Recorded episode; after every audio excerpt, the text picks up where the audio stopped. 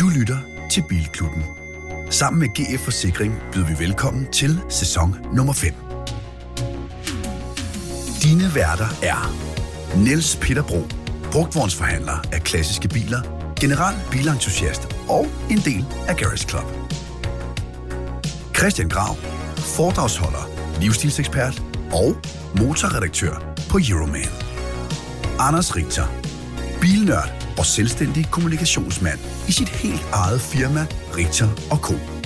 Og sidst, men ikke mindst, Anders Breinholt, bilelskende radio, tv og podcastvært. Rigtig hjertelig velkommen til Bilklubben. Afsnit nummer 85, intet mindre, mine damer og herrer, optaget den 20. januar 2023. Og hvorfor føler jeg mig lidt... Egentlig først slår jeg det nu, det efter 85 afsnit Grav, ikke? Slår det mig, at præsentationsteknisk fremstår jeg som den stærkt retarderet af os fire. Hvorfor jamen, det? Jamen, eget kommunikationsfirma, brugtvognsforhandler, livsstilsekspert, og så er det bare sådan et, ja, den lidt joviale golden retriever, der også er med og ligger nede langs fødderne ved eksperterne. Det er det pæneste, der nogensinde er nogen, der har sagt om titlen brugtvognsforhandler. Ja, yeah, det er faktisk rigtigt. Kære lytter, velkommen til afsnit nummer 85. Det er et, jeg skulle lige til at sige amputeret afsnit. Det er amputeret i forhold til, hvad det plejer at være, men jeg skal da så love for, at den gæsteværtsforstærkning, der er kaldt ind, er fuldstændig uovertruffen. Det kommer vi tilbage til med et øjeblik, fordi Grav, du og jeg er her, som det tydeligvis høres. Ja. Niels Petter, han er her ikke, men er med på en linje direkte fra Pattaya-bugten. Skal jeg sige noget nu? Ja. Sidder du nede i Pattaya, Petter? Jeg sidder i Kaulak. Nå. Det er altså lidt finere sted end Pattaya, vil jeg lige sige. Modtaget. Men er de lige så unge? Nej, hvordan går det i Thailand? Går det godt? Er det ligesom det skal være?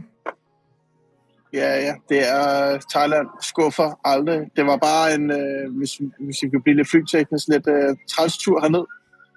Vi var 48 timer forsinket. Ja, men så kunne man jo vel lære ikke at flyve charter. Men prøv at høre, vi sidder ude i lufthavnen og venter i 5 timer, fordi det lort er forsinket, og så lige pludselig så kommer der en besked. Ja. Og det er 1. januar, hey, ikke? Det er en eller anden med tømmermand. Maria Jensel, jeg stopper dig lige et øjeblik. Jeg stopper dig lige, Maria Jensel. Det går da, men bortset fra det, men når man er kommet over turen derned, så er alt jo godt, ikke? Skønt. Tak til Atlantis Rejser. Hvem rejser I med egentlig? Hvem rejser I med? Det er Spies Rejser, og det er Spies, der kørte ind i sit eget fly med en truk. Sådan. Så, tak til Spies. Så har jeg ikke sagt for meget. Og Niels Peter Jensel, det er skide godt. Richter er jo heller ikke, faktisk. Og det gode er nu, at vi nu også skal stille om til Anders Richter hjemme hos ham. Og der er du med os, Richter? Ja, det var det, vi havde hjemme hos Anders Richter. Richter kan ikke være her, fordi det går... Han har andre opgaver, som... Vi kan lige prøve at stille om igen. Yes. Det er hjemme med Richter.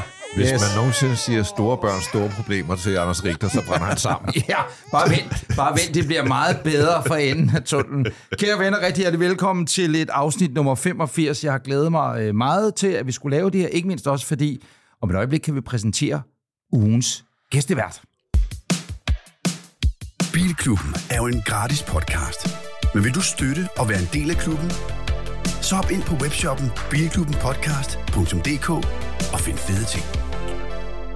Fordi over for os, Christian Grav, der sidder ingen ringer en, må jeg sige, nu skal jeg bare doktor med. Ja, det kan du roligt sige. Doktor med, manden med receptblokken. Har du stadigvæk adgang til receptblokken egentlig, Peter? Ja, men det er jo blevet meget internetborget.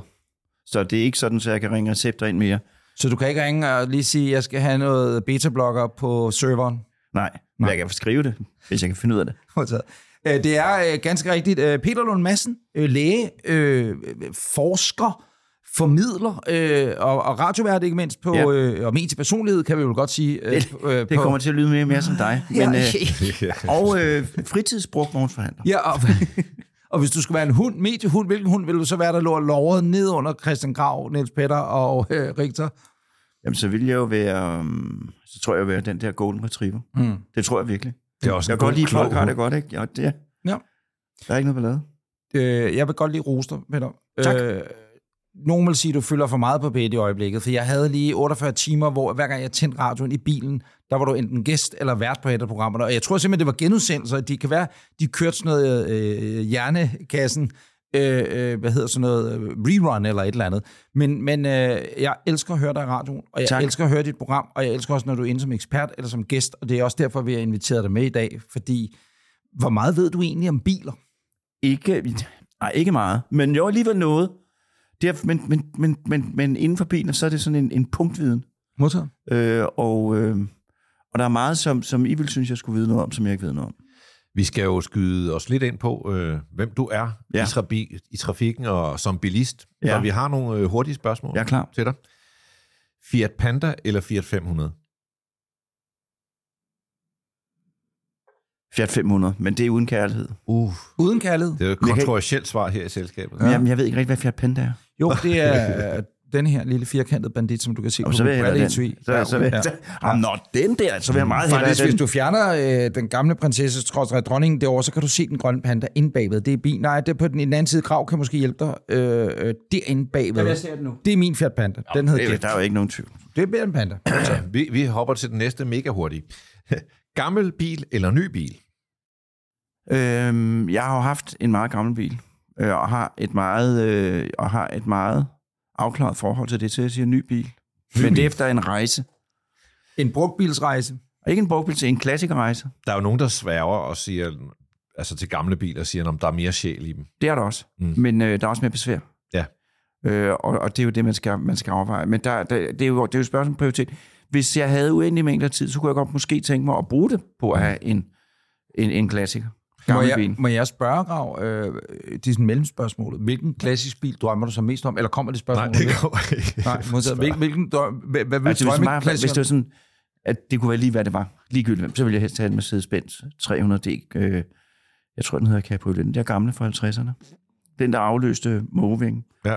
Det er en fuldstændig overmenneskelig smuk bil. Jeg tror, det er en W111, du taler om der, men jeg kan ikke være helt sikker. Manuelt eller automatgear? Der har jeg også... jeg ved, jeg skal sige det andet, men jeg siger altså automatgear. Ja, det vil jeg jo selv også svare ved at sige. Ja, det kommer an på bilen, vil jeg sige. Ja, det er klart. Det kommer an på årgangen også meget. Ja. I USA, da jeg skulle købe bil der havde jeg jo kæmpe problemer med at finde en med automatgear. Mm. Jeg insisterede og fik det også. Hvis du i dag, dine børn, hvor gamle er de her? De er 23 og 27. Og har de kørekort? Den ene, han skal til køre på meget snart, og den anden har kørekort, men kan ikke lide at køre bil. Fik det taget efter 8 klip? Nej, det er godt. Han har mistet retskaften. Men den yngste der skal til at tage det, at tager vedkommende det, hvad hedder det er Daniel. Daniel tager Daniel det med automatgear eller med manuel gear? Jamen han har jo været, altså det er fuldstændig åndssvagt at tage det med manuel gear. Det kan han aldrig få brug for. Ja, men bare når han skal lege en gammel Seat nede i Spanien. Det er godt nok, det er bare lige for at høre. Yes. Tysk eller italiensk? Tysk. Sportsvogn eller limousine? Det er fandme svært. Jeg vil sige limousine. Mm. Forbrændingsmotor eller strøm? Forbrændingsmotor. Ja? Er det, fordi du kører så mange kilometer, at du ikke gider at lade op? Nej, jeg kører meget få kilometer. Okay, jeg troede, du var overfor. Det er fordi, det er ud fra miljøhensyn. Og så siger jeg, hvordan hænger det sammen? Jamen, det er fordi, jeg er bange for, at der om ikke så lang tid bliver en stor mangel på alt det, der skal til for at lave batterier. Altså, det ved jeg, der bliver. Og det skal mines ud. Og de forhold, det skal mines ud under, er særdeles miljøbelastende. Så derfor så tror jeg, at det er vigtigt, at der er nogen, der bliver ved med at holde lidt igen, når det drejer sig om elbiler. Det er lige før, man kan mærke vores lytters kærlighed strømme mod dig, når du siger det der. Ja, præcis. Du kan godt regne med, at der vil være folk i trafikken, der... Piller! Og du tænker, nu skal jeg tæsk. Og så ruller du vinduet ned, og så... Du er fandme blæt! Jeg ved ikke, hvorfor de snakker jysk, men det gør de. Og så giver de dig en kartoffel, en femmer igennem ruden, og siger... Bare give dobbelt gas, så vi lige... Jamen, godt. Næste spørgsmål. Læder eller stof? Der er læder. Okay. Og det skal være... Der er jo mange klasser af læder. Det går jeg meget, meget op i. Ja. Det skal det helt bløde med huller i. Nappa-læder. Så det bløde med huller i. Det kan jeg godt lide. Har du så perforeret, og så med kølevarme? Og det er jo Anders og min far, der har været med til at opfinde det, uden at få procenter. Men det er en lang historie, jeg godt kan fortælle. Men jeg har... Altså, han har opfundet varme i sædet. Vi har masser af tid. Fortæl den endelig. Anders og min far arbejdede med termisk komfort. Det er, hvor behageligt man har det under forskellige betingelser. der arbejdede han blandt andet for Ford og målte. Og der fandt han ud af, at hvis man varmede sædet op, så kunne man have en meget køligere temperatur i kabinen og stadig følte det behageligt. Og han fandt også ud af, at i det varme lande, hvis der var meget varmt udenfor, så betød det enormt meget, hvis sædet var kølet ned. Det var i de der dage, hvor der ikke var nogen, der sad og skrev ned, hvem der fandt på idéerne. Men på en eller anden måde, så er det jo nu noget, der er alle steder. Og dengang, at han fortalte, der var der ingen, der tænkte på. At det ville være godt for skrutum at blive ventileret. Det er jo fantastisk. Det er genialt. Og jeg vil sige, en bil, det er en genial opfindelse. Sammenlagt med varme i rattet. De to opfindelser i forhold til komfort, ikke? De Nobelspriser, de skulle have været den vej. Jamen, det forfærdelige er, at man kan leve sit liv, og så køber man en bil med varme i rattet og trykker den der kontakten kold vinterdag, og så er der ingen vej tilbage. Nej, præcis. Fordi så ved man, at jeg kan ikke uden. Ja, det er fuldstændig rigtigt. Drive-thru og spise i bilen, eller ind og spise på stedet? Der er ikke nogen, der skal sidde og fedte rundt med noget i min bil. Jeg elsker dig, Peter. Det er fuldstændig det. Jamen, det skal, og det er ikke noget, jeg siger for sjov. Hvad med dig selv? Altså? Men jeg sidder der heller ikke der. Når du kører til et foredrag hjem fra LMV, så der kan du da godt spise noget. Jo, men jeg tror, og jeg passer virkelig på. Jeg havde en bil med lyst læderindtræk og sorte måtter, og det var, jeg havde sagt det for sjovt til børn. Fødderne altid på det sorte. Men så begyndte hver gang, der kom så sagde det igen. Fødderne altid på det sorte. Den var også meget rent, da den blev solgt. Men ikke spise i bilen. Det skal også lige siges, at Peter, du er jo ude at være formand for OCD-foreningen. Ambassadør. Ambassadør. Ja. Så har du også nuancer af stærk OCD, ikke? Ja, hvis du kun kan vælge en. Kopholder eller sædevarme? Sædevarme, ubetinget. Med den opvækst kan du ikke sige andet. Pyt eller dyt? Pyt. Ubetinget pyt. Det er, man kan snakke lang tid. Jeg har en meget god ven, som har det, der hedder Mortens Trafikskole, som går ud på ved forskellige fingertegn og dytten og lærer folk. Jeg siger, altså, hvorfor sidder du og råber og skriger og viser alle de der fingre? Jamen, det er jo for, at folk skal lære noget. Altså, de skal lære, de laver fejl. Og jeg tror ikke på den form for undervisning. Jeg mener virkelig, at man skal, men det er jo en mental kunst at holde sig fuldstændig i ro. Man må ikke engang blive sur. Ideelt set. Hvornår har du sidst, underspørgsmål Grav, hvornår har du sidst, Peter, været rasende i trafikken? Hvor du tænkte, at jeg bliver nødt til at bytte. Sidst du kørte bil. Jamen, det var i går. Hvad kan du huske scenariet? Jamen, det var en, der jeg irriteret af, at han kom kørende, og så skulle han overhælde, og så lige så snart han var forbi, ind i sådan en irriterende bil. På en meget irriterende måde. Og så var der sådan et voldbud på en kæmpe cykel, der kørte ud. Og hvis konen ikke havde bremset hårdt, så hun kørte ind hjem. Og det var fuldstændig ligeglad. Jeg har det sådan i øret. Jeg så et voldbud i går og kom kørende mod ensretningen over for rødt helt lortet op ved Statens Museum for Kunst i Sølvgade der i København. Og jeg var ved at køre ham ned også. Og så var sådan, hvad fanden laver du sådan en ting? Okay, han skal ikke køre sådan, når det ikke er min mad, men når det er min mad, der skulle hurtigt frem. Ja tak, så er det bare afsted fuld galop derudad over for rødt, ikke? Det skylder at sige underbetalt medarbejdere, ikke? Og i går, der var det pænt, som så mange andre dage her i januar, og forfærdeligt dårligt vejr, ikke? Ja, præcis. Men så skulle han bare hurtigt afsted. Men det er fair nok. Medmindre han selvfølgelig lige skal 8 andre steder hen og aflevere, inden det er ens egen mad, der kommer frem. Han udsætter sig selv for en stor risiko. Ja, det gør absolut. Ikke? Så skal man huske at give ham minimum 7 kroner i drikpenge, eller hvad det er, appen giver. V8 eller V12? V8. V8? Ja, det vil jeg sige. Enough is enough. Nej, det lyder jo bare dejligt. Mm. Og jeg synes også, en V12 lyder dejligt, men jeg synes, V8 lyder jo... Altså, hvis det er en god V8, så lyder det jo... Det kan jeg rigtig godt lide. Ja. Formel 1 eller rally? Rally, det er mere dig? Ja. Ser du det nogle gange, eller? Nej, ikke så meget mere, men jeg har jo altid drømmen om at være ham, der kører, men være navigatør. G4, 819. Ja. Og finderne var gode til det og sådan noget der. Ej, jeg synes rally. Ja. Og Saab har vundet. Har du prøvet at sidde ved siden af nogensinde? Nej. Men sig til, Peter, fordi hvis du har en drøm om det, og når de begynder at køre herhjemme her i forårets løb, så tror jeg godt, vi kan få dig med på en lille tur, hvis det er. Jamen jeg har jo været med i det der 5. gear, som jo gav mig et traume. Hvordan fik du traume? Jeg var med i 5. gear. Ja. Jamen jeg var jo, den første øvelse, det var, jeg fik bind for øjnene, så skulle Anders styre mig, jeg ikke tænkte mig, så kørte jeg med alt, hvad jeg kunne lige ind i en betonmur. Uden at man kunne se det. Og så var det sammen med, med en kendt personlighed, som for eksempel kørte destruktivt ondsindet. Jeg nævner ikke navnet. Bubber? Ja, Bubber. Det var hele tiden, hvor buber, fordi hvis han var bag med en, så kørte han ind i en. Og jeg havde nogle professionelle fodboldspillere, men det var jeg ikke bange for. Det var Gravesen og Lars Jacobsen, de kører som sindssyge. Ja, men jeg var ikke bange for ham på samme måde, som jeg var bange for Bubber. Jeg tror, at Lars Jacobsen var bange for Thomas Gravesen. Da jeg var med, der var sådan en øvelse, hvor man skulle vælte bilen op ad sådan en rampe, og så skulle bilen vælte. Og de sagde, lad være at køre mere end 30 km i timen. Det var deres tip. Gravesen, han igen bare fuld hammer. De der øjne, han sad bare derinde med, du ser de der øjne lyse gennem hjelmen. Sygt menneske. Fuld hammer, og det vil sige, bilen den fløj gennem luften, landte på taget, og da de steg ud, altså... Der var Lars Jacobsen lige så hvid som FCK-trøje. Altså. Syg mand fra Vejle. Det er, der er det, jeg siger om Graveren. Det, der er bare med det der, det er fordi, at de er opdraget til at kunne udholde smerte. Ja, præcis. Og jeg er opdraget til at være bange for smerte. Ikke? Og jeg misunder dem og respekterer det. Men det er bare en helt anden sted. Så du hopper måske ikke ret i vognen, det er det, du siger? Fordi det er jo lige netop ikke nogen, der bliver vilde i øjnene og kører 100 km op ad en ramme. Men du vil ikke være rædselslagen for at give en forkert ordre, og så kører man bare sidelæns ind i et træ? Nej, hvis jeg får forklaret reglerne, så kan jeg sagtens finde ud af det. Jeg synes godt nok, det er noget stresset at kigge i noter, og så lige ramme den helt rigtige. Og der kommer en blød 19'er rundt. Jeg har prøvet det en gang i forbindelse faktisk sammen med Grav til et bilprogram, som var, det er meget fascinerende, og det er pisse svært. Og, det tror jeg. Og så er det skideskæg, for det er en rallybil, ikke? Den måde, den tager sving på. Ja, men nå. Ja, det er køremæssigt, der er det. Ja, det er simpelthen magisk. Out of this world. Det er det. Altså, ja. Kører den på så små marginaler af vejgreb, så det ser helt sindssygt. Nå, det sidste spørgsmål. Politibil eller brandbil? Brandbil. Jeg synes, jeg ser jo meget politijagt. Du er en brandbil kind of guy. Jeg ser meget politijagt og har den største respekt. Vlado? Vlado og alle hans folk. Og jeg kan tale timevis om det program, det gør jeg ikke. Men jeg mener også, at jeg kan godt lide den tyngde, der ligger sådan en cortege af brandkøretøjer, der kommer igennem, ikke? Jeg så dem, i går. De har jo spærret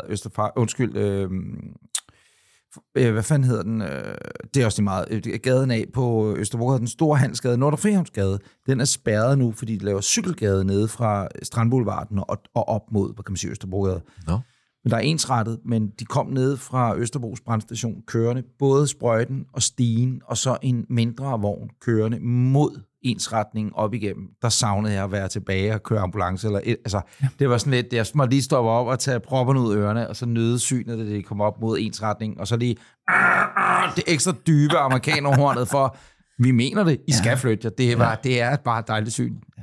Det går lige tisse mig ind. Det var sidste spørgsmål. Jeg har bare et sidste spørgsmål. Ja. Hvilken bil er du ankommet i her til Bilklubben i dag? Det var man siddet spændt, for det var en taxa, men hvis det var en egen, jeg skal svare på, så havde det været en Lexus GS450H.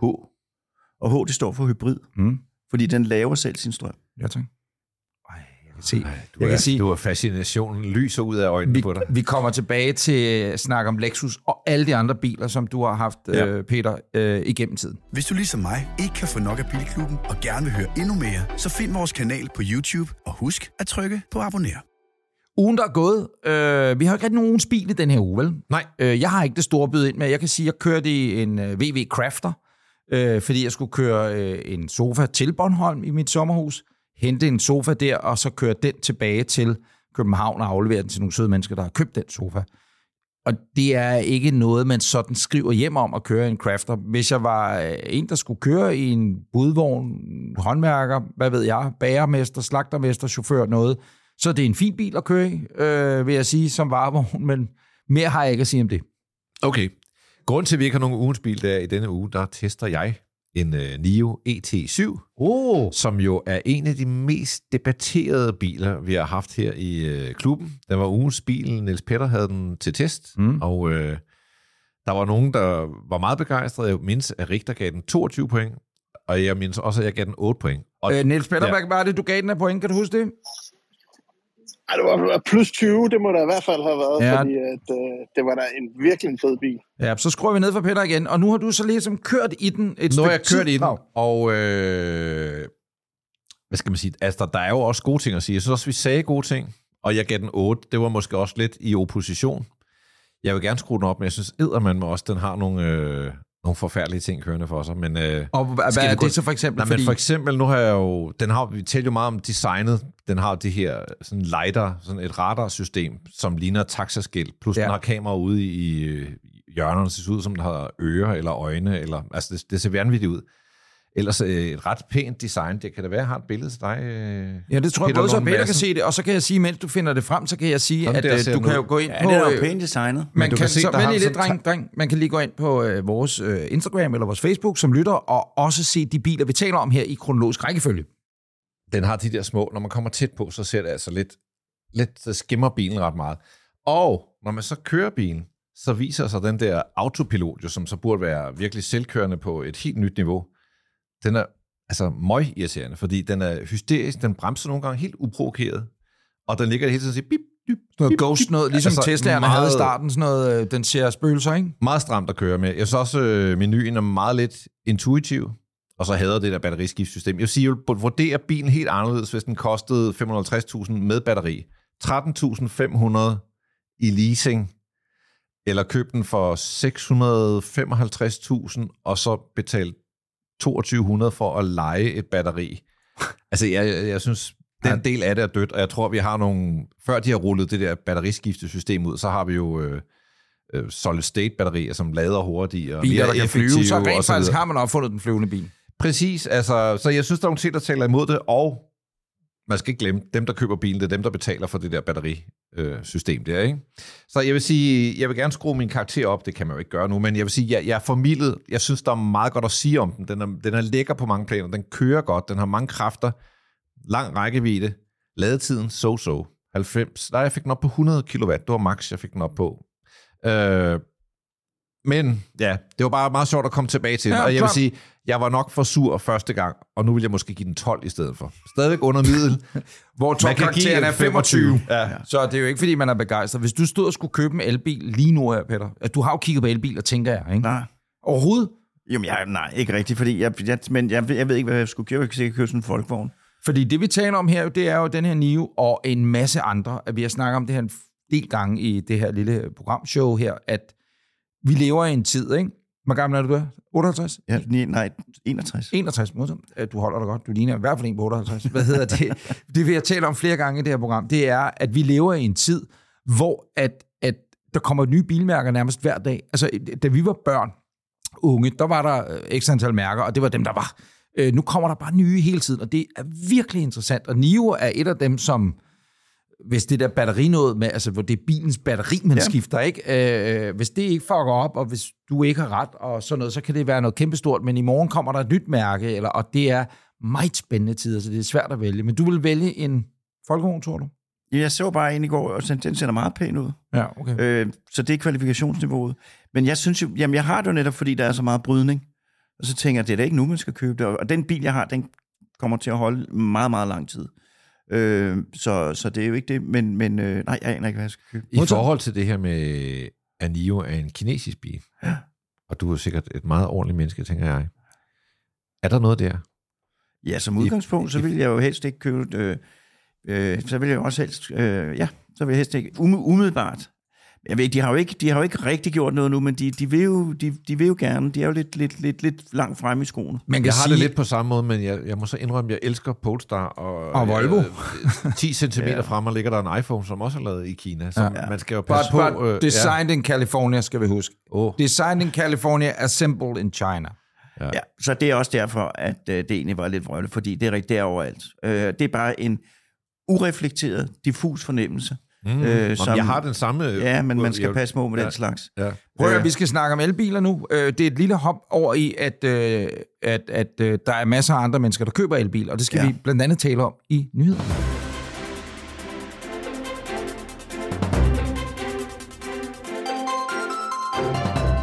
Ja, det er næppe nogen nyhed, men en af de helt store ting, altså det er sjældent, at bilbranchen sådan rocker hele båden, altså at bilnyheder bliver noget, som alle taler om. Men der skete noget i den forløbende uge, som alle har talt om, og det er, at Tesla gik ind og sænkede priserne på faktisk alle deres modeller, nærmest i hvert fald rigtig mange, i hvert fald 3'eren og Y'eren, dem der sælger bedst, med op til 130.000 kroner. Og Det er altså i et bilmarked, som normalt er sådan rimelig fastfrosset, og så kører man måske, man kalder måske et eller andet for en nytårskur, og så får man en udstyrspakke med, hvis man vælger en Peugeot. Men det er på det niveau, vi er. Det der med bare at rive bunden ud af markedet og sige, nu smider vi lige 23% af prisen, og værsgo at komme. Og det er så i øvrigt på en bil, som sælger ret godt. Både Y og Model 3 er jo på listen over de mest solgte elbiler. Her er en lille vidensberetning fra Thomas. Thomas Risager, han har snakket med DR.dk. Han er sognepræst i Odense, og jeg læser op fra artiklen. Det var en forsinket julegave af de helt store, som Thomas Risager kunne sætte sig bag rattet ved for første gang den 28. december sidste år. Nemlig en spritny Tesla Y til en pris på ca. 460.000 kroner. Og glæden var stor, da han første gang kunne parkere sin nye bil ved hjemmet i Odense. Men det brede smil blev godt og grundigt vasket af i fredags, da Tesla kom med den opsigtsvækkende melding, der bredte sig som en steppebrand. Og så er det alt det, som du lige fortalte, Grav. Det betyder, at vores specifikke sognepræstven fra Odenses bil faldt med ca. 75.000 kroner på 2-3 uger. Det eddermame SURRØV. Ja, det er vildt at sige. Forfærdeligt for alle dem, der købte en elbil i 2022, og det var der jo rekordmange, der gjorde selvfølgelig. Jeg tror, der blev solgt 30.000 elbiler sidste år, og det kommer til at ramme dem alle sammen, fordi nu starter vi med Tesla, og så kan man være ærgerlig, hvis man lige har købt en, men de andre mærker kan jo heller ikke fastholde deres priser. Jeg tror, i næste uge, der skal køre sådan en anden ny kinesisk bil, jeg tror, den hedder Atto 3. Jeg glæder mig til at køre den. Sådan en lille crossover-ting ligger lige der i klassen, hvor ID4 og alle de populære biler ligger. Den koster 350.000. Held og lykke med at sælge den, når du kan købe en Tesla Model 3 for 360, siger jeg. Altså. Prøv at høre, den weekenden efter, hvor at Tesla bankede priserne i bund, der blev der ifølge DR.dk solgt over 200 brugte Teslaer i Danmark. Det er 3 gange flere end normalt, så markedet bare gået fuldstændig amok.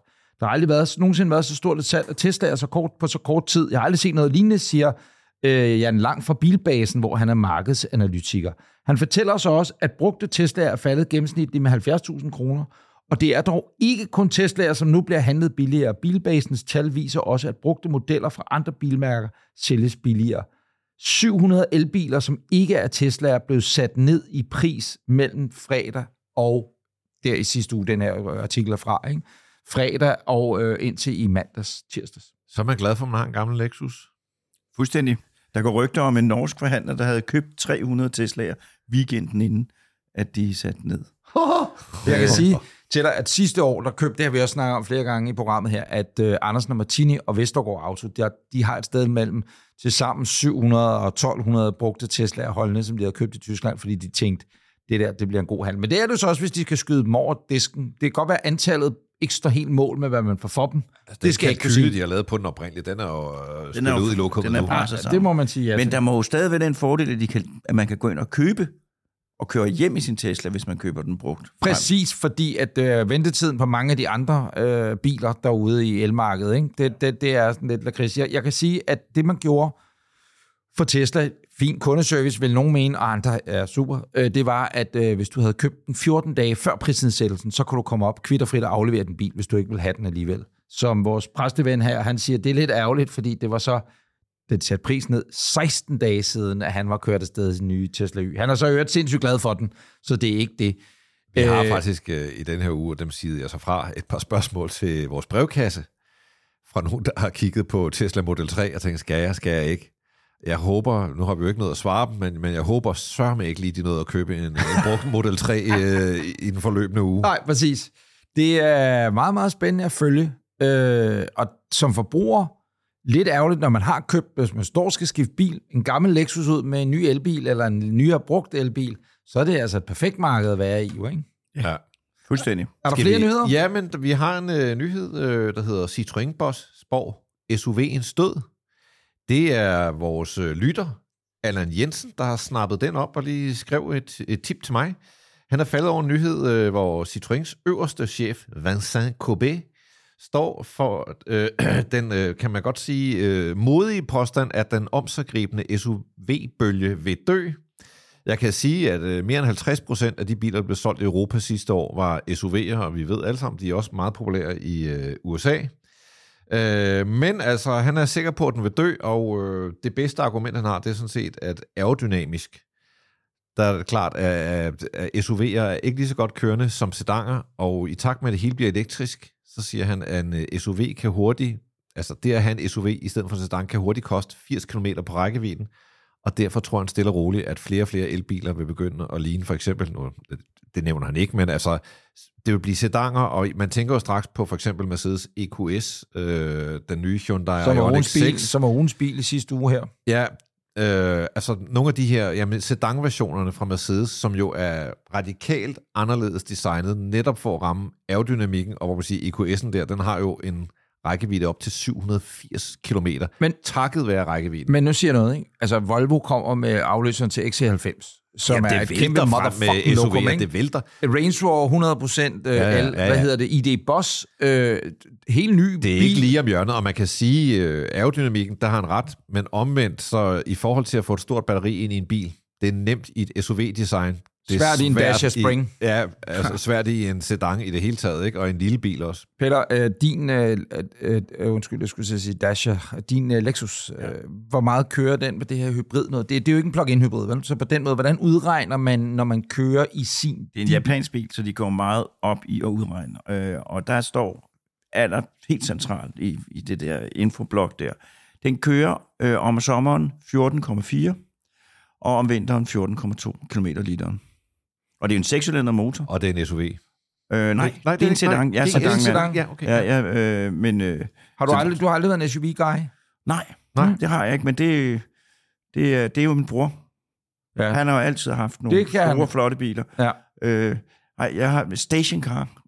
Jeg tror det er mit ypperste. Det kommer vi tilbage til. Tænker du, at SUV'en kan dø? Der er jo mange SUV'er. Nej, det er jo bare skidsmart. Ham franskmanden der, nu han kommet jo i avisen. De laver selv mange SUV'er, så tror jeg ikke, skal man skynde sig at sige. Men, jeg tror ikke, SUV'en dør. Du er jo en meget en SUV-kind of guy, Anders. Jeg siger, jeg så har en e-tron GT i øjeblikket, men venter på min ID-Buzz. Og jeg, i takt med, at jeg fik lidt flere penge mellem hænderne, ikke? Altså gik fra at være... Altså jeg har altid set op til større biler. Det var både en Kia Sorento, eller hvad ved jeg, eller en Mitsubishi Pajero, eller sådan noget, da man var dreng. Altså yngre. Høje biler. Ja, så høje biler, og så der SUVs, men det der med... Og nu har jeg haft lidt... Jeg har aldrig været... Jeg har Volvo'er, og jeg har lidt... Men, jeg har sgu aldrig... Jeg har kun haft en e-tron, faktisk. Det var en SUV, når jeg tænker over det. Og jeg synes, en SUV er pissefed. Altså, det er fedt at sidde højt, og alt det der helt gammelfar-agtige argumenterne. Og hvis man boede på landet, og man virkelig havde brug for en stor, fed firehjulstrækker, ikke? Så det er bare en fed bil. Altså, det er det er en fed måde at transportere sig på i en SUV. Da mine børn var små, og jeg testede biler, og de tit var med. I dag der er det jo meget sjældent, at de begge to er med. Men der kan jeg huske sådan følelsen af at sætte sig ind i sådan en stor SUV, og så køre afsted. Det var også bare totalt Griswold-lykke, ikke? Og det er ikke bare så meget, altså der kan man sige, ja, bare holde fødderne ude for den sorte mærke i bilen, altså fordi der er så meget plads i den, ikke? Der kan det er fuldstændig. Jeg synes bare, at sedaner er generelt de smukkeste biler. Hvad med, så længe du ikke har sådan nogle blå futter, de skal have på fødderne, når de skal ind i bilen? Ja, præcis. Og nye hver gang. Ja. Nå, prøv lige at høre, det var simpelthen nyhederne.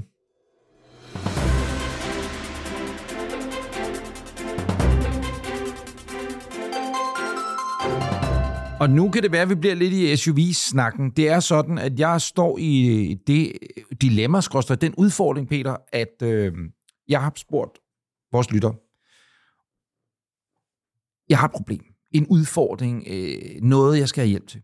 Og det er, at den ældste hjemme os, hun fylder 18 her i marts. Hun skal til at tage kørekort med manuel gear.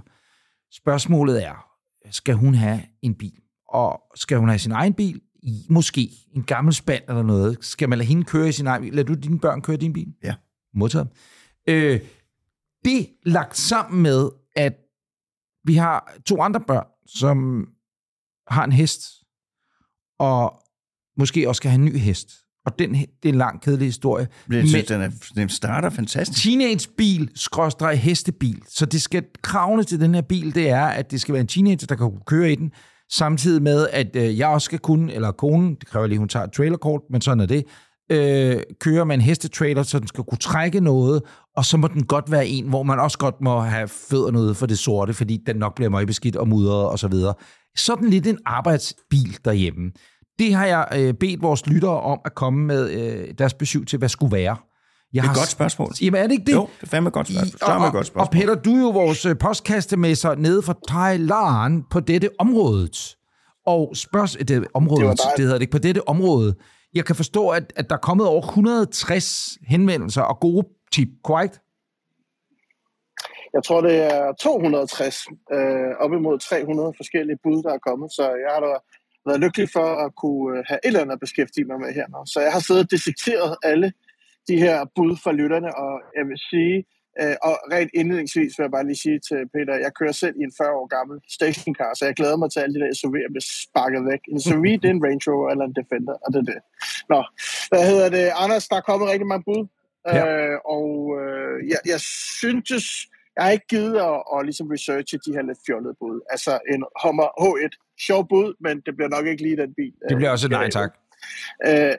Og jeg har faktisk også filtreret biler fra, som jeg synes er for dyre i vægtafgift, fordi 12-14.000 om året i vægtafgift, det bliver bare kedeligt på en bil, der koster under 100.000, ikke? Jo, ja, fordi det skal lige siges, at det var jo magt, kravet var også træk, kunne trække 1.500 kilo plus måske, og så gerne lav vægtafgift, gerne firehjulstrækker, men under 100.000 kroner. Ja, ja.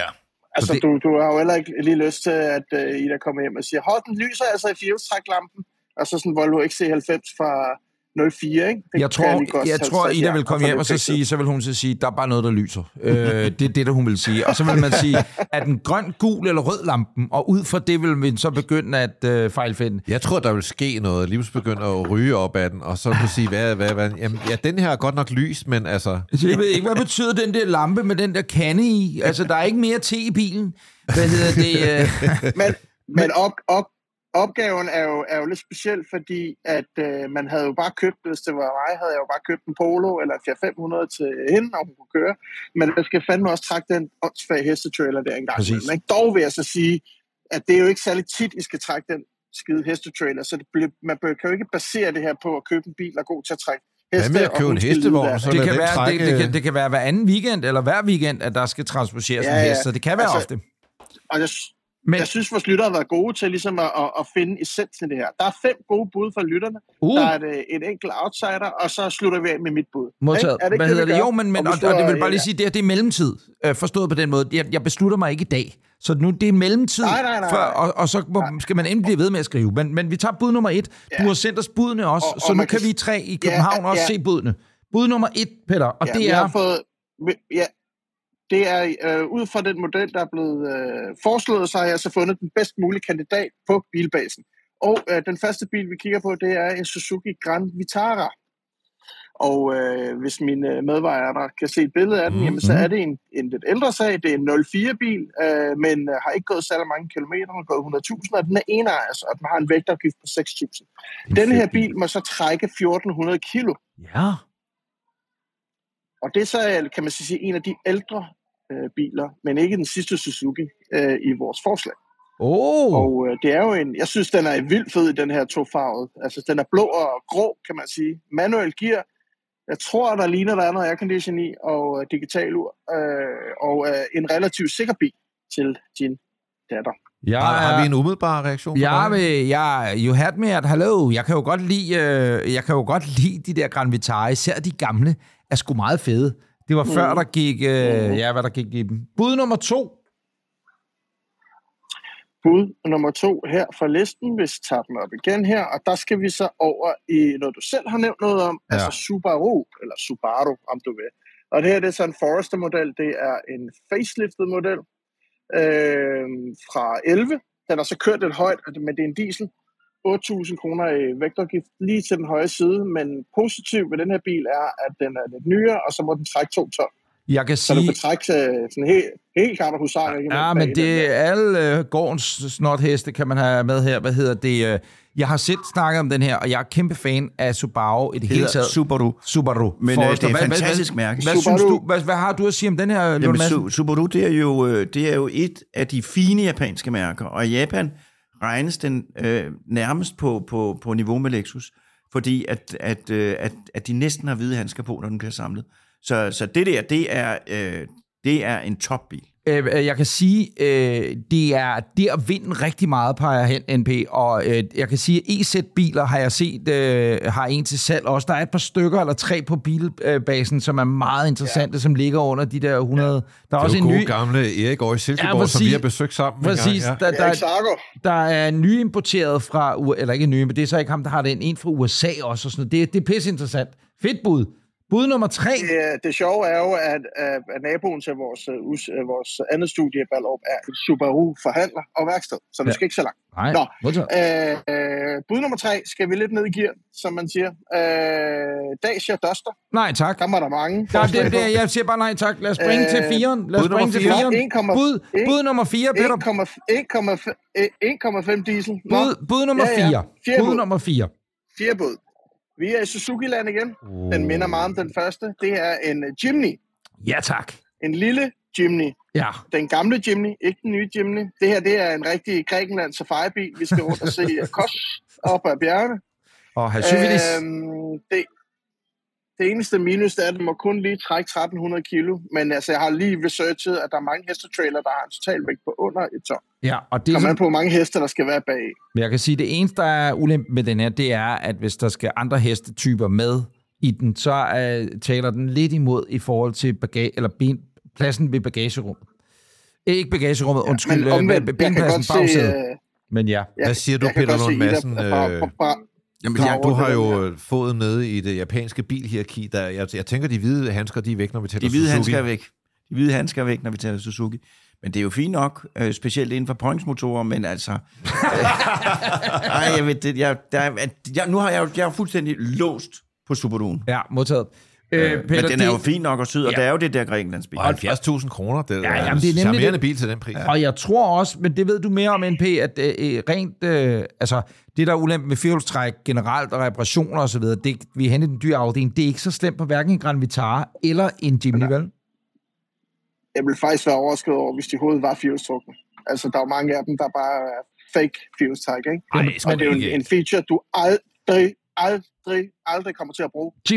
Jimnyen er, altså i hvert fald så snyder de 3 knapper, der er afbildet inde på... okay, så har den. 2. Så har den. 4 og 4 low. Men jeg vil bare lige sige, kære lytter, de sidder og tænker, nå fedt, de bare gennemgår nogle billeder. Hallo, du second screener naturligvis alt, hvad vi snakker om, og følger med inde på vores Instagram eller Facebook, og bladrer igennem selv samme salgsannoncer, som vi kigger på lige nu. Bud nummer 5. Samme familie, samme kategori. Toyota Rav 4, vi har talt meget om den her i podcasten. Inden du siger mere, Niels Peter, du siger mere, vi skal lige høre fra vores japanske ekspert, Toyota, hvor er det henne i hierarkiet? Jamen Toyota, det er jo verdens bedste bil. Og jeg holder meget, altså jeg har fuldstændig skiftet. Der var en gang, jeg ikke kunne forestille mig. Altså Toyota eksisterede ikke, det var bare en eller andet. Men nu er jeg jo meget glad for Toyota, og den der Toyota Rav, den har jeg kørt med op på ferien, det er en vidunderlig bil. Jeg tror, at vores venner ude i Gladsaxe, som ved Gud ikke har lyttet til den her podcast med stor glæde, her taler jeg om Toyota Danmark. Ja. Jeg tror, de er simpelthen ved at... De går kontoret rundt lige nu og samler ind til en kæmpe kagemand, kageperson, som ryger ud til dig. Ja. Og hvis du skal have en ny Lexus, så tror jeg bare, du kan ringe. Nej, det tror jeg ikke. Men altså... Der er lige en disclaimer. Ja. Der er lige en disclaimer på den her. Jeg har ikke kunne finde en, som var i ordentlig stand. Den her, den er sælges kun til CVR-nummer. Så det bliver nok ikke den, vi køber. Nej, i og med, at når man sælger biler til CVR-nummer, så gider man ikke stå inden for den. Men modellen, synes jeg egentlig var meget interessant, fordi den er jo lidt tidsløs. Og som Peter siger, så er det jo Toyota.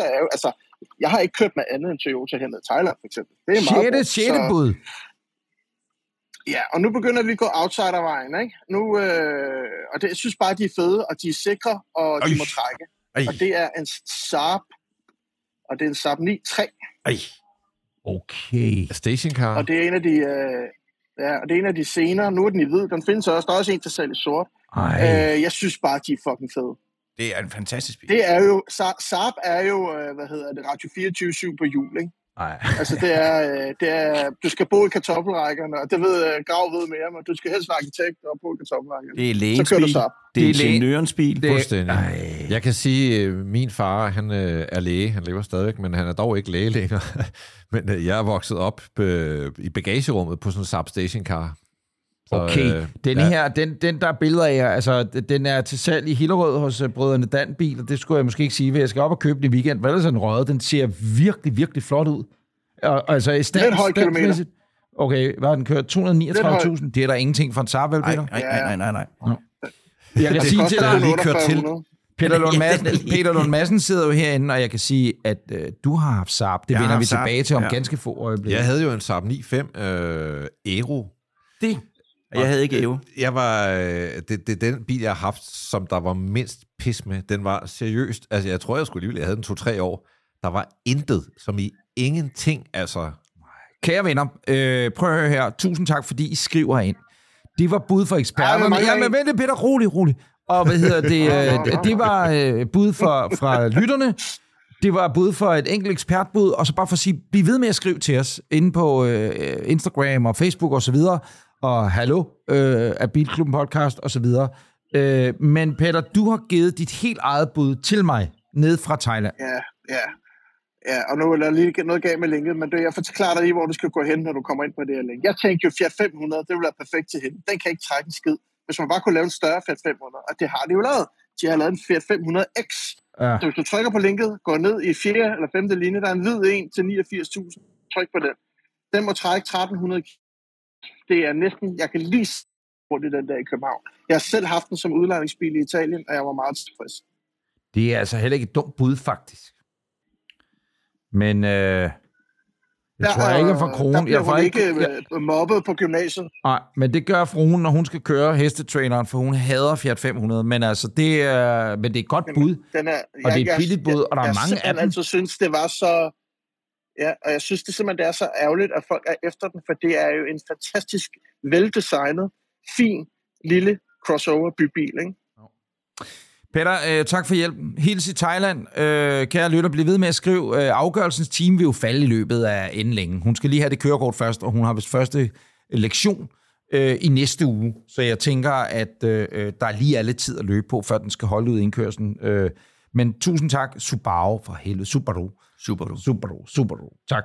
Prøv at høre, Peter, vi ses i næste uge. Der er du heldigvis hjemme igen, ikke? Det er jeg. Jeg glæder mig. Meget til at se jer igen. Vi glæder os til at se dig. Vi savner dig, gamle dreng. Vi ringer af. Moin. Ja. Vi ses. Det gør vi. Moin. Hej. Så er det tid til Gravs brevkasse. Du kan spørge om alt og få svar på noget. Det er det, man kan. Og i sidste uge var der en lytter, der hedder Daniel, som fik svar på et spørgsmål om en Hyundai Coupé. Han overvejede, om det kunne være en investering. Jeg kan lige vise billedet her, så alle er med på, hvordan en Hyundai Coupé ser ud. Jeg plejer at sige, det ligner en hoppeborg, hvor halvdelen af luften er taget ud, og så man monteret 4 hjul. Det går for at være en sportsvogn. Det er i hvert fald en bil med 2 døre og en stor spoiler på. Vores ven Daniel, han var lidt interesseret i sådan en, fordi han kunne finde en til 30.000, og han mente, at det var måske meget godt sted at parkere sine penge, og vi grinede lidt, og jeg sagde, at der vil nok altid være nogen, der gerne vil have en bil, der ser sådan der ud. Så den dør aldrig, men ligefrem investering, så er der altså en anden lytter, som altså er godt nede i varenummerne. Han hedder Christian Dahl, han har skrevet om Hyundai Coupé, det viser sig, der er en lille menighed i den trosretning også. Han skriver, at hvis lytteren skal have en, der kan stikke lidt af, så skal man have en Hyundai Coupé F2 Evolution 2.0 16V med 154 HK. Dem er der kun lavet 1.500 stykker af. Men de er meget svære at finde, og det bliver ikke til 30.000 kroner, Peter Lund Madsen. En Hyundai Coupé, du er glad for japanske biler. Hvad med koreanske biler? Jamen, det har jeg ikke noget specielt med at se. Jeg synes, det er en dejlig bil. Lyver du nu? Eller, nej, jeg synes, fordi... Mener du det? Jamen, så, hvis man kommer kørende i den der, så har man sagt, at jeg går i de sko, jeg går i. Altså, ja, det er rigtigt. Jeg synes, det vidner om et menneske, der hviler i sig selv, og siger, at det her, den her bil, den synes jeg... Hvis der nu stod et helt forsamlingshus og ventede på, at du kom og holdt foredrag, og så du var lidt sent på den, ja, sådan, og den her bil kom rullende op, så ville de tænke, hvor fanden bliver han af? Der var ingen, der ville tænke, nu kommer han. Det er fuldstændig rigtigt. Doktor med, nu kommer Doktor Madsen, og sådan vil den så ikke engang sige i bilen. Den vil sige, på grund af spoileren. Så har vi et brev fra Peter Mischer Grønborg. Han skriver... Jeg er på udkig efter en ny bil nummer 2, og har altid godt kunne tænke mig en cabriolet. Jeg har 2 børn i skolealderen og skal have 4 sæder. Den skal kunne bruges året rundt. Kørselsbehovet er cirka 10 km frem og tilbage hver dag, og ellers ikke så meget i weekenden, så den kommer ikke til at køre ret meget. Han er ikke mekanikertypen, så han skal ikke kunne skrue på den, og ham, der skruer på den, skal ikke være for dyr. Altså, det skal være noget, som er til at have mere at gøre. Han har 150.000 kroner. Spørg, hvad han skal gå efter.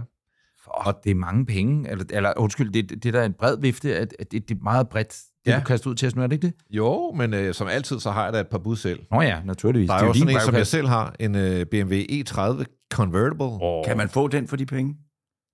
Med lidt held, og, altså det kan man godt. De stikker rigtig meget. Skal man til udlandet? Skal man til... Du kan jo, hvis man kigger på bil i øjeblikket, så et godt sted at kigge, det er jo Sverige. Den svenske krone står i 66 danske. Men der er jo en del af dem i Danmark. Den her, den står vist til salg i Danmark, den jeg har fundet her. Det er den ene mulighed, som jeg selv vil kigge på. Den anden, det er god gamle Mercedes 124, W124 Convertible. Igen, den kan hurtigt blive dyre, men man kan altså godt finde en inden for budgettet her. Og jeg vil sige, på en måde, til trods for, at jeg selv har BMW'en, hvis det er til at køre med børn bagi, så synes jeg, det her det er den ultimative 4-personers convertible. Ja, ja. Det vil skære i mit hjerte at køre i den om vinteren, men det kunne være et bud. Det er et saftsus med 2 flotte biler. Ja, det er, og det er også igen, altså, kalder man nostalgisk, men der er sådan lidt en... Jeg var ikke barn, dengang de biler kom frem, men der er sådan noget ungdommens vemod over dem, altså man kan huske dem der, kom kørende, og der var de dyre. Nye, præcis, og man tænker, hold da op en hertug, der lige kom forbi i den der åbne, eller har kæft en motorbølle i BMW'en, eller hvad det nu var, der klæbede sig til dem. Man kunne jo også gå nyere, og så købe for eksempel en Audi A4 Convertible, nok rimelig, altså den vil gøre mindre ondt at køre ind om vinteren. Der er jo også, men der er selvfølgelig, mit bud vil være at gå lidt mindre så, dog ikke lige så æstetisk lækkert som de 2 her, men... Det er jo det, der faren ved de 2. De er så lækre. Ja, præcis. At man ikke kan... Jamen, jeg kører den om vinteren, og så kommer den ikke ud at køre. Nej, det. Og børnene sidder og snasker dem til. Man bliver for glad for dem simpelthen. Men nu ser jeg Golf Cabriolet. Den hedder så Golf 5, måske 4 eller sådan noget. Golf 7, mener jeg, kom som convertible tilbage med stoftag. Før det, der hed den jo Eos i en periode. Det er rigtigt nok. Men det er nummeret før Eos, faktisk, så vil jeg sige. Ja. Flot. Jeg ved ikke, hvad de koster, hvis skal man sige. Og hvis man skulle gå helt old school, og det er også fordi, det skal ikke være nogen hemmelighed, jeg har lavet lidt research på nogle af Peters biler, og det kommer vi til quizzen om et øjeblik. Men en Peugeot 205 Cabriolet. Sådan har du så dog ikke haft, men hvilken en Peugeot du har haft, kommer vi til om lidt. Men 205 Cabrioleten, ikke? Støtter rigtig meget ind i går aftes, da jeg sad og researchede. Ja. Det er altså en fed bil. Og der er en gul til salg, og en mørkeblå metallic, eller også for den mørkegrøn, i Danmark lige nu, til under 100 slag også. Men det er jo den eneste bil, der ruster, når du kører ind om sommeren, og så hvis du bruger den hele året. Jeg ved det godt. Men bare for at sige, hvis det nu skulle være, men ja, du skal nok ikke køre ind om vinteren. Er du en convertible kind of guy? Nej. Jeg synes, det er jo dejligt at køre det, men jeg har en god ven, som rammer det, den siger, der er mange, der ikke ved det, men sådan en convertible, det er en fruebil. Ja. Og sådan har jeg det lidt med det. Vores ven Niels Peter, medvært her, normalt, tror jeg deler den holdning, og jeg kender mange mænd, som har den der, at det er ikke en bil for herre. Jeg synes jo, det er helt lidt kønsnormativt, er det ikke sådan lidt? Fuldstændig. Det som jeg har et... Jeg mener det heller ikke mere, jeg mente det bare for nogle år siden. Jeg har et habilitetsproblem, forstået på det. Ikke habilitet, det kan man slet ikke sige. Jeg har et... Det er noget at gøre med... Jeg synes, det er det pinligt nogle gange til tider at køre i en cabriolet. Og jeg har men det er haft, fordi, du er dig? Det tror jeg lidt, der. Men det er rigtigt, fordi... Og sådan bør man slet ikke have det. At køre en cabriolet er friheden selv. Selv sådan en påskedag, hvor det kun er 14 grader, men solen dog skinner, og du har fuld blus på sædevarmen opfundet af Peters far og så videre. Altså har fået en krone for det. Altså. Hermoridernes habitat er kørende, fordi der er så varmt i det sæde, fordi det er fucking koldt i luften. Men det er skønt. Det er virkelig skønt. Jeg kan huske en gang, Anders og jeg var blevet opgraderet til en cabriolet, sådan en Ford Kia cabriolet. Og så kom vi igennem... Ford Kia. Så kom vi igennem en lille jysk by og holdt for rødt, og så var der sådan nogle unge piger. Ej. Så siger Anders... Hej piger, se, vi har cabriolet. Så kiggede de bare på os, og bare sådan, nej, det er fuldstændig med vantro. Det er altså ikke det. Der kan du godt køre, uden at fremstå som en blærerøv. Det samme er det jo, at Fiat 500 Cabriolet er en virkelig fed bil, men den er lidt ydmygende for en voksen mand at sidde inde i, ikke? Men det er noget med stamina. Nå, var det gravkassen? Ja, men jeg synes lige, vi skal høre, om du måske har et bud på en bil til vores ven, Thomas. Jamen, altså med de der forbehold, så vil jeg tage BMW'en. Jeg synes simpelthen, den er fuldstændig enestående, fantastisk flot. Ja. Men han kommer ikke ud og køre med den om vinteren. Det bliver prisen. Ja. Så skal han købe Mercedesen og køre den om vinteren. Ja. Det er kompromis. Modtaget. Og det var Graus brevkasse. Du kunne have spurgt om alt, og måske fik du svar på noget. Det er sådan, at vi er nået til det punkt i programmet, kære lytter, hvor at Anders Richter, han rigtig folder sig ud. Men vi kan lige stille om og høre, hvordan det går hjemme hos Anders Richter.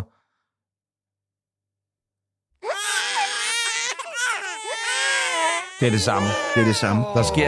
Der sker ikke noget som helst. Og Richter, det skal nok gå. Det er det, man bare ikke gider at høre. Det skal nok gå. Men det betyder, at vi nu, kære lytter, er nået til Anders Breinholts helt igennem umodståelige, absurd fantastiske, til tider også svære, erotisk opstemmende, nostalgiske bilquiz.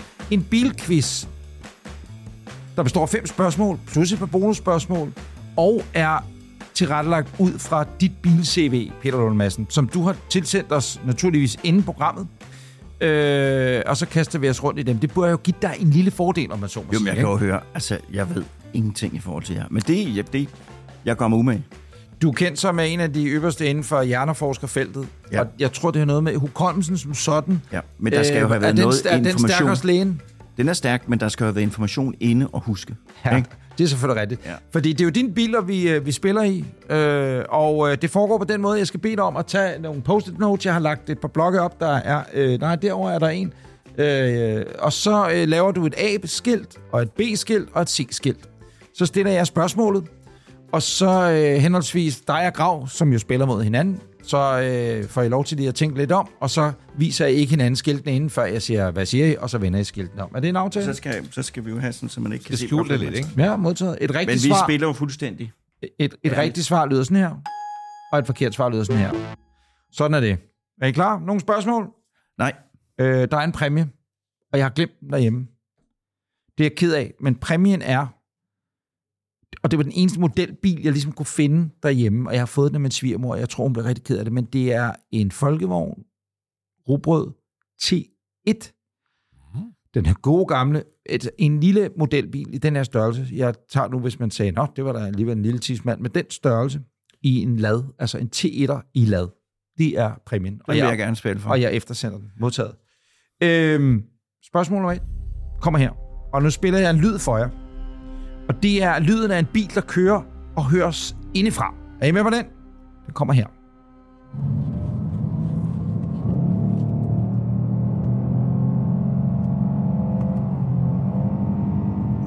Det er en bil indenfor. Men spørgsmålet er nu, hvilken bil er det? Er det A, en BMW 328i stationcar fra 2013? Eller er det B, en Saab 9-5 stationcar fra 2003? Eller er det C, en 2019 Lexus GS450H i platinsølv? I så fald. I ser A, at det her, som jeg lige spiller igen her, at det her, det er lyden af en BMW 328i stationcar. Ja. Kan du høre de 6 cylinder, ikke? Ja, men der er sgu også 6 cylinder i en af de andre biler, jeg nævnte her, fordi begge Lexus, to... Måske. Det er lige præcis Lexusen. Sådan lyder din bil indeni, i hvert fald på det YouTube-klip, jeg kunne finde, hvor der er en, der ligger og kører ind. Der er du tilbøjelig til at skifte gear, i stedet for at have den. Ja. Men den lyder altså godt, sådan Lexus. Det lyder sindssygt godt. Den lyder sindssygt. Den er jo tyst, som vi siger. Men jamen, han kører den jo helt anderledes, end jeg kører den. Du kører rundt og hører P1 og bliver vred over, det ikke er dig, der er vært. Eller gæst, eller fanden billeder de så ikke. Hvad er det for noget, de sender? Nej, hvorfor er det en af brødrene inden for Nationalmuseet? Hvorfor er de gæster nu? Nå, prøv at høre. Spørgsmål nummer 2. Det var altså 0-0. 0 point. Spørgsmål nummer 2. I 1998, Peter, der havde du en Peugeot 205. Ja. Prøv lige at fortælle lidt om den. Jamen, den havde vi købt af min mor og far på den måde, at vi købte ned til Peugeot-forhandleren. Så spurgte min far, hvad kan jeg få for denne her? Og det var så prisen. Okay. Og det var jo starten af min foredragskarriere, så det var den, jeg brugte til at køre rundt i landet med. Den havde en radio, den havde GPS. Jeg havde den bil. Den var sådan en lille larmebil, og man blev træt af at køre i den. Men det var, hvad der var. Hvad talte du om på det tidspunkt der? Hvad? Når du holdt foredrag? Det var hjernen, det var det samme. Hjernen, ja. Det var samme foredrag. Nej, det var det ikke. Men der er sket så meget med hjernen siden dengang, eller? Jo, det er sindssygt. Der er sket meget, men det... Eller man har opdaget noget hjernen. Man har opdaget masser. Men når jeg kiggede tilbage og så det program, jeg havde, for der tog jeg jo alt. Det var fuldstændig gang. Jeg kørte rundt i den der og holdt foredrag. Hvor mange år havde den? Jeg tror, vi havde den 3-4 år. Okay. Og hvad farve havde den? Den var mørkeblå. Har du nogensinde misset et foredrag eller kommet for sent på grund af den position? Nej. Så den var stabil nok. Men det er jo fordi, jeg altid tager sikkerhedstid. Kan du huske, hvad du gav for den? Nu var det selvfølgelig et forældrekøb. Jeg tror, det var 36.000 eller sådan noget. Fordi spørgsmålet kommer nu til, og det lyder sådan her. I 1996, det skal lige siges, at Peugeot 205'eren, den blev lavet i 1983, og så hele vejen frem til 1998. Og den blev aldrig nogensinde ændret i sit udseende. Den fik ikke flot fra start af. Det eneste, de ændrede på et tidspunkt i 90'erne, ifølge Wikipedia, det var dashboardet. Altså instrumenteringen fik et andet. Ellers var bilen fuldstændig den samme i alvorene. Spørgsmål. Hvad kostede en Peugeot 205 i 1996 fra ny? Var det A, 129.990 kroner? Eller var det B, 139.990 kroner? Eller C, 149.990 kroner for en Peugeot 205, nypris 1996. A, 129.990, 139.990, det er B, eller C, 149.990 kroner. Skal jeg vise det? Ja, tak. Hvad siger du? Du siger 129.000 grav. Ja. Og, jeg siger B, jeg tager den forkert. Du siger B, undskyld, 139.990. Jeg kan sige, at Peter... Desværre, men Grav. Det er fuldstændig rigtigt. Den kostede 129.990 kroner. Jeg kan huske... Nej, det er lige meget. Fuck det. Det tillykke med det. I dag, der kigger man jo især... Vi snakkede lige om 205 Cabriolet før, men i dag, vi har snakket om det her i Bilklubben. Du lægger jævnligt billeder op af en af dine genboer, har en 205 GTI stående, og det er sådan altså meget på rally, legendarisk bil på alle mulige måder, og man romantiserer dem måske lidt. Fordi jeg kan godt huske den. Det, man glemmer, det er, at det stadigvæk er en fransk bil. Og jeg har fundet en YouTuber, en dude, som er lidt alder vores ven Sebo, Seaside Garage Bar. Jeg tror, han er belgier eller et eller andet. Hans YouTube hedder Rolling Troll, og han anmelder primært stereoanlæg, men han har altså en 205'er fra 1998. En GTI, eller? Dog bare en helt straight up. Men det er bare for at sige, at romantikken, hvis man sidder og siger, at jeg skal have en 205'er, så prøv lige at høre, jeg har bare lige klippet lidt sammen af hans anmeldelse på 1 minut, og det er om fransk teknik.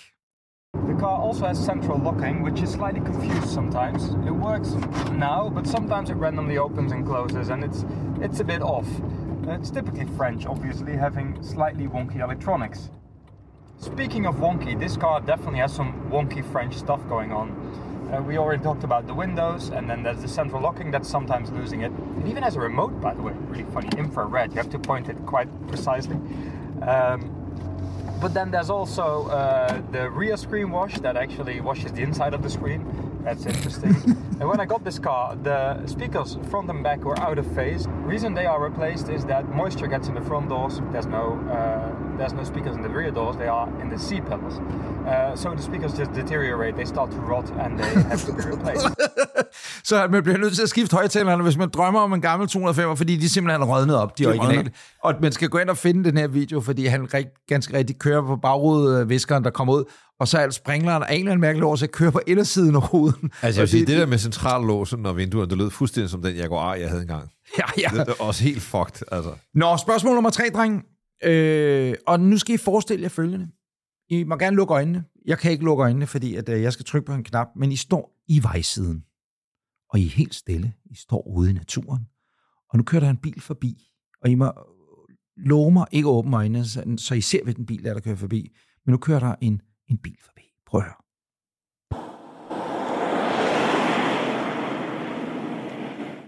Vil I høre den igen? Ja. Skal I høre den igen?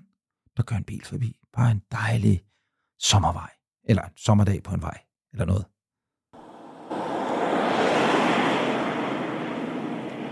Så må jeg gerne åbne øjnene igen. For spørgsmålet er, det er en bil, du har haft, Peter Lund Madsen, som kørte forbi der. Var det A, en 2013 BMW 328i stationcar? Var det B, en Mercedes-Benz 190D? Eller var det C, en 2003 Saab 9-5 stationcars? Der kørte forbi der. Vi starter med den kører meget hurtigt forbi. Ja, men det gør den. Men siger det noget om mærket? Vil du høre den igen? Og I må så selvfølgelig ikke have lavet, men det er også som om, den glider frækt og luksuriøst forbi, har jeg da lyst til at sige. Men det er jo... Grav, hvad siger du? Jeg sagde C, fordi jeg synes ikke, den lød dieselagtig, og jeg synes ikke, den lød 6-cylindret. Det er også fordi, man slet ikke kan høre den nærmest, så klart så lyder den ikke noget, men jeg sagde Saab. Du siger C, Saab? Jeg sagde Mercedesen, fordi den lød så mærkelig. Men altså, Peter... Men Grav... Det er lige præcis en Saab. Jeg holder jo altid med gæsterne, når vi har gæster med i quizzen. Det bliver bare nødt til at sige. Men jeg kunne have sagt også, det er lidt ligesom en jetjæver, der flyver forbi på en blid måde. Åh ja. Ej, det skulle man selvfølgelig have tænkt. Så ja, det skulle man. Bonusspørgsmål, det kan måske redde jer. Man behøver ikke A, B og C her. Det er bare den, der svarer rigtigst og først og rigtigst. Det svenske mærke, Saab, er jo gået konkurs flere gange, men hvilket årstal gik det officielt sidst konkurs, ifølge internettet? 2011. 2012. Du siger 2012, du siger 2011. Desværre, Peter. Grav. Fuldstændig rigtigt. Det er en længere historie, man kan selv google sig frem til. Jamen, det var noget med, og så lige ved jeg næsten. Og så... GM ville sælge til nogle hollændere, og så gik det ikke. Og så Königsegg ville faktisk købe det også. Og så lang kedelig historie. Så genopstår det vist i 12-13 stykker. 16, tror jeg skulle det er, med nogle kinesere, og nu hedder den noget andet, fordi det er Scania, der var ejer Saab, varemærket og logoet og så videre. Nå, den står 3 til Grav og 0 til Peter. Men det kan du jo nå endnu, Peter. Ja. Fordi at, nu kommer spørgsmålet, det er jo du selv, der har haft bilerne. Ja. Hvilken af disse 3 biler, som du har haft, har flest hestekræfter? Er det A, Lexus GS450H for hybrid? Eller er det B, Mercedes-Benz 190D? Eller er det C, BMW 328i stationcar? Hvilken bil af disse 3 har flest hestekræfter? Du siger C, Grav. Ja. BMW'en. Peter, du siger A. Ja. Peter. Fuldstændig korrekt. Og Grav. Fordi at Lexusen er det rigtige svar. Den har 308 hestekræfter. 345. Den er så stadigvæk flest. Men det er, hvis der er elmotorerne med jo. Modtaget. Ja. Jeg har bare taget den uden så. Ja. Men det er rigtigt, du har stadigvæk ret. Og BMW'en, som jeg har kunne finde frem til... 245. Ja, 240. Ja. Men det er fint nok, du rundede lidt op, når du sad til middagsselskab og sagde, der er 245. Det er skide godt, det der. Nå, sidste spørgsmål. Du skal lige have D'en. Den der 190 D, den havde 55 heste. Den havde 5. Fordi det var rigtig svært at google sig frem til, fordi jeg havde skrevet 75, men stadigvæk den med færrest hestekræfter. Ja, men, men den lød som en, der kører 250 i timen. Nu kommer vi til spørgsmål 5, men der er lige et bonusspørgsmål til at starte med, så I skal bare svare hurtigst nu her, uden at smide noget med op. Det er bare den, der først siger, jeg har svaret, fordi at spørgsmålet lyder, hvilken en af Peters biler hører vi starte her? Det er Mercedesen. Ja. Det er Grav. Mercedes, men den lyder altså ikke sådan der. Jeg kan sige, at jeg har fundet en Mercedes diesel fra dit årstal, og den lyder simpelthen sådan her. Ja. Men den var jo ikke helt frisk motor. Den blev skiftet ud med den lang historie. Og du mener, at din lød værre end det her? Den lød langt værre. Okay, modtaget. Så får du sgu et point for det også. Den står nu 4-2. Du har fået et ekstra point, Peter, bare fordi du havde en dårlig. Ja, fordi... Sidste spørgsmål kommer her. Sluk lige den der diesel. Nej, det skal nok slukke for den, der gør her. Den løber selv ud nu. Det er faktisk ikke det her, det skal handle om. Lyden. Det er også kvisten. Vi kan ikke have det siddende på os, vi forurener så meget. Det er en meget forurene hvis den der simpelthen... dieselmotor står og kører imens. Altså. Mm. Jeg kan sige, at den var meget slem. Nu kommer der et spørgsmål, som intet har med noget at gøre i virkeligheden. Så det I begge to kan være med her, fordi du har haft Mercedes, en 205'er, en Saab 9-5, en BMW 328i og din elskede Lexus, ikke? Jo, jeg elskede alle mine biler. Ja, også Mercedes. Ja. Nå, det lød den elskede jeg. Ej, men det var et fuldstændig passioneret forhold. Vi købte den som lig, den stod i en have oppe i Hornbæk, og da vi var færdige med den, så stod den 6-cylinder benzinmotor. Meget, meget, meget, meget perfekt stand. Og det var altså det er det største bagagerum Mercedes nogensinde har haft. Og der nu tæller du altså ikke om en 190 diesel. Snakker du ikke om 190? Jo, det var en W110 hækflossen, den med vinger på. Mm. Og det var så en dansk samlet tidligere taxa, som vi købte, men så blev motoren, hele drivlinjen blev skiftet ud. Så fik den en 6-cylindret benzinmotor i, og blev, altså, den var så luksus. Men det, der jo så skete, det var jo, at det viste jo så, at den var ingenting værd, fordi den var ikke original. Hvis vi havde bibeholdt den der diesel, så havde den jo været enestående, fordi det havde været den eneste diesel, der var tilbage. Men den var fantastisk at køre i. Og så havde det lyttet sådan her hver morgen, når du startede på Frederiksberg. Klak, klak, klak, klak. Jeg havde ikke fået lov til at køre i København, eller nogen på boet steder overhovedet. I får sidste spørgsmål, dreng. Spørgsmålet er, hvilket mærke er der flest indregistrerede biler af i Danmark ifølge Motorstyrelsens opgørelse i 2021? Altså i 2021, og hvilket mærke er det A, Peugeot, B, VW, Volkswagen eller C, Toyota? C. Jeg siger bare C. Jeg siger sgu B, så. Du siger B. Peter? Nej. Grav? Ifølge Motorstyrelsen er det ganske sandt, at der er flest VW'er indregistreret i Danmark. Der bredte sådan en forlegen stemning i studiet. Ja, men altså, jeg er også tavlig. Jeg synes faktisk også, at det er mig, der er dårlig. Altså, sådan er det bare. Hold da op. Jeg kan sige, at næstmest i 2021, ifølge Motorstyrelsen, det var Peugeot, nummer 3 Toyota, og 4 Ford, og 5 Citroën. Ja, det forstår man jo ikke. Nej, det forstår man jo ikke. Peter, prøv at høre, det har været en kæmpe fornøjelse, du gad at være med os. Tak. Det har været en stor fornøjelse at være med. Ja. Jeg skal lige høre, jeg har hørt et rygte om, at du er på vej til Grønland, er det korrekt? Fuldstændig. Og skal være læge i Grønland? Ja. Altså sådan helt, doktor, jeg har et sår på min... Eller skal du op og... Hvad skal der ske i Grønland? Jamen, i Ilulissat, der var jeg medicinstuderende, så var vi oppe og lavede noget fjernsyn, og så talte jeg med hospitalet, og så sagde det, der var mulighed for, at man kunne få vikariat. Så det skal jeg skal op og være lægevikar. Nej, i hvor lang tid? 2,5 måneder. Og det glæder jeg mig meget til. Hvor på Grønland er vi? Vi er i Ilulissat, som er, synes jeg, et af de smukkeste steder. Det er der, hvor Alisbjergene er.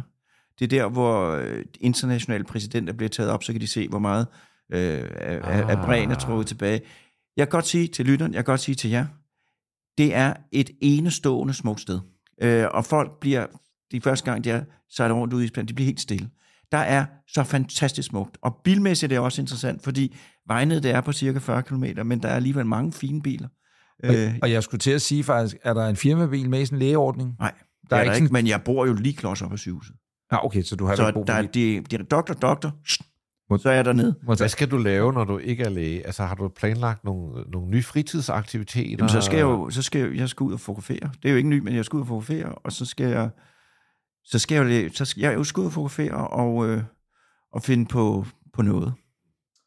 Peter, hils i Grønland. Jeg håber, vi ses deroppe, og hvis det egentlig kommer til at savne på P1. Det kunne være meget fedt. Nej, vi har jo optaget programmer på P1, så der kommer vi. Ah, genialt. Ja. Jeg skulle til at sige, fordi ellers havde jeg kunne bare se dig køre i sådan en hvid, lidt Florence Nightingale-agtig Jutlandia, er bare en Toyota Land Cruiser med det røde kors på siden, eller du ved, Star of Life, du ved, paramediciner, læge, akutbils kører. Altså hvis du har 5, det er jo nok. Men, hvor langt er der metermæssigt fra din bopæl ind til sygehuset, vil du sige? 400 meter. Men Anders, det er jo, hvad der skal ud og hentes folk. Så kunne du komme op. Ja. Og så kunne vi jo... Sig ikke mere. Hvordan lysmæssigt... Det er jo en Man siger, at det er de meget, meget smukke tidspunkter. Der er jo nordlys, og det bliver jo lysere og lysere og lysere, og foråret kommer. Men altså, der er smukt altid. Ja, det er helt enestående. Kære venner, god tur, Peter. Jeg bliver bare nødt til at ringe ind. Ja. Vi bliver nødt til at lukke noget. Og det er dejlige folk. Det er dejligt. Ja, men jeg har aldrig været der, og mit største ønske er at komme til Grønland. Godt. Kære grønlændere, kære lyttere, uanset hvor du måtte være henne, kære Peter Lund Madsen, kære Christian Graub, kære Niels Peter Bro, og ikke mindst kære Anders Richter. I næste uge, der er der fuld samling, tror jeg. Alle fire er samlet. Tusind tak for det. Om Richters børn vil det. Eller ej. Tak fordi I lyttede med. Tak fordi du lytter til Bilklubben. Det sætter vi rigtig meget pris på. Har du spørgsmål eller gode råd til vores podcast, så skriv endelig til os på Instagram eller Facebook under navnet Bilklubben Podcast. Eller du kan sende en mail på hej@bilklubbenpodcast.dk. Vi køres ved næste gang. Endnu en podcast fra Breinholt Studios.